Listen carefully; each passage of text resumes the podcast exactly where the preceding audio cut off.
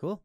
All right. So now let's let's go over to it. So if you don't want to um buy software and kind of a learning curve, there are other options out there where you can record uh, stuff like an Anchor, stuff like a Squadcast, Riverside, um, et cetera, et cetera. So let's kind of break down a few of those. Let's start with Squadcast. Now, full disclosure, I've never used it. Never heard of it. Never heard of it, but uh, I know it's an option, and I've I've heard I've heard it's an option. That's pretty much my, what my whole shtick about it is.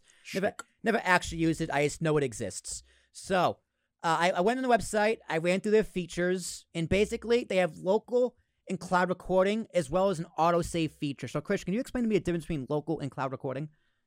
Local and crowd cloud recording. So, are we? We're still talking about Squadcast. Yes, Okay. Um, because I know I think the next thing we're talking about also has that as well. Probably they do. Um, They do yeah. local and cloud storage. So local that refers to so if you're if you're doing a podcast and it's video, it's not just audio, even if it is audio or if it's video, basically if the s- the video or the audio is being recorded cloud based, then that means the quality of the audio and or video will de- will depend on the bandwidth of the people that are using it. Now, if it's local, that means and this is while you're recording it because you're you're making a podcast, you're not just having a video chat here. Right. You're recording it. So, if there's any skips or breaks in audio, that will be apparent to the other person on the other side, but okay, that's only one half of the pie. When you finish the podcast, you hit stop recording and you go to check it out and you're like, "Okay, what do we got? What's the quality?" With local local recording, that means it is recorded on your machine, respective machines. The person you, you yourself, the other person on the other end of the line, and um, once you're done, it stops recording. It saves the file locally on your computer, and then it uploads. And then you see, you know, that's the final product, as opposed to it being cloud based and all of those skips, if there are any skips, depending on the internet connection of either of you, um, they won't be there. So that's the the major benefit to um, having it local as opposed to you know cloud based. I definitely prefer local recording. Like all my recordings are local. Was that clear? That was no, that was very clear. Okay. That was very clear, especially the skips part. I didn't know about the skips part. So lo- recording locally to me is huge because it. I, I would rather rely more on the. I would rather apply more pressure to the machine than the internet connection. That makes sense. Like I'd rather have a stronger machine to handle the load as opposed to relying on internet connection because anything can happen. And every and every person you're podcasting, you know, you don't know the specs of their internet connection. Yeah, You might have a super router right next to you. Doesn't mean that they do. You Exactly. know, unless you're gonna do that much due diligence and send them a router every time you do a podcast with somebody. Um, you know, you, you're gonna want to have it recording locally. Yeah. You know, for that final product to be smooth and seamless. and it, I, I, it's it's a good backup too. It's always it's always a good backup. Yep. Uh, but uh, Squadcast also records tracks separately, so everything will be in sync. That's essentially recording in multi-track. That's what a Pro Tools or an Audition already does. Already has that feature built in, but they do it automatically, which is great. Um, that's a big feature. If you're looking for these online recordings, uh, soft platforms, that is something you definitely want to look for. It records tracks separately, so it's easier to edit as well. Uh, you can create templates for other meetings and reuse settings, which I think is also really cool. So, say you have like a like a typically you do a, th- a three person interview, like a three person podcast, like me, Christian, and a co host. Um, but you also have episodes where it's just me and Christian. You can set up a template where it's two people and three people. Or you can have templates for like different, like I'm assuming different designs. So like Ambiguous Podcast Solutions has like the yellow bubbles background, whereas Talking with Tarashuk has the orange bubble background when we're um, recording remotely. So stuff like that is very, very useful. I thought that was a great feature to have. Um, team management on the back end, which is also really cool.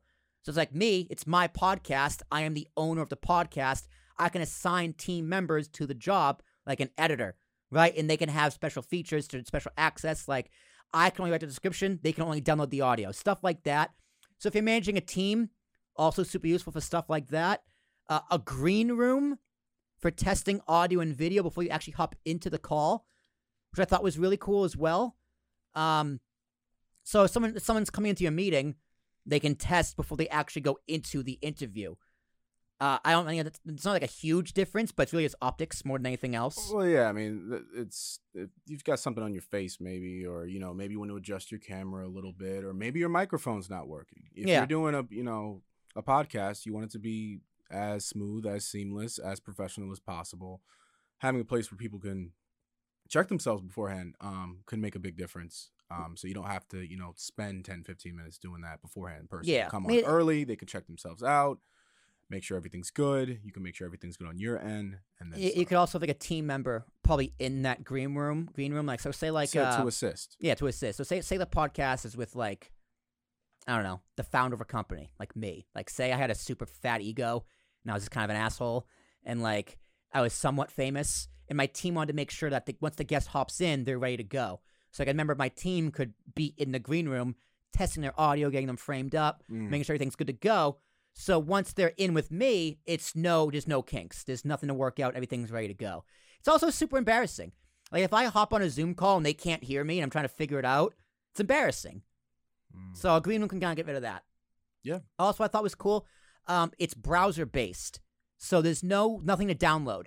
It's everything is done online, which again has its perks and its flaws. The perk is, you know, if you have if you have like a regular laptop, if you have like an HP like I got with not the best specs, all you need is a good internet connection, and for the most part, you should be okay.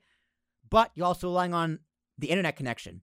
So if It's- something kicks out or you, you reach a schism, you're screwed. Squad uh Squadcast records uh it's cloud based? Yeah, yeah, it's both. We're cloud, we're cloud and local. Oh, Okay, cool, cool, cool, cool. Gotcha. Uh, but I'm I'm assuming you would need to download and use another app for editing. I didn't see anything in their package that had anything to do with editing the actual podcast. There's no like interface from you actually edit stuff on. So that was a big downside for me. Where it's just like, okay, I can record and record stuff on here, but if I need to get something else to edit it on, I could also record it on that. Unless your podcaster is super raw, or you hand it off to an editor and they take care of it, that'd be my only guess. But it's just I'm an I'm an all in one guy. If something is all in one, I think it's more useful. Absolutely. So I am not saying you should or shouldn't use Squadcast. I'm just saying it is an option. Um, it is available in twenty dollar, forty dollar, and eighty dollar per month tiers. Mm. So you can go check out the website and check out like what the different tiers mean and this, that, and the other. Chris, what do you think of Squadcast just overall? Based off what um you're saying, um it sounds pretty cool. Um and the major differentiator between the next platform we're going to speak on I think is the the um fact that you there's no in-house um editing features. Yeah. Um which again I think is is really important especially if you're going to be charging you know $80 a month. Up to eighty dollars a month. You know, I pay $80 a month for Pro Tools. Yeah. 85. Yeah. so, you know, that's just my two cents on that.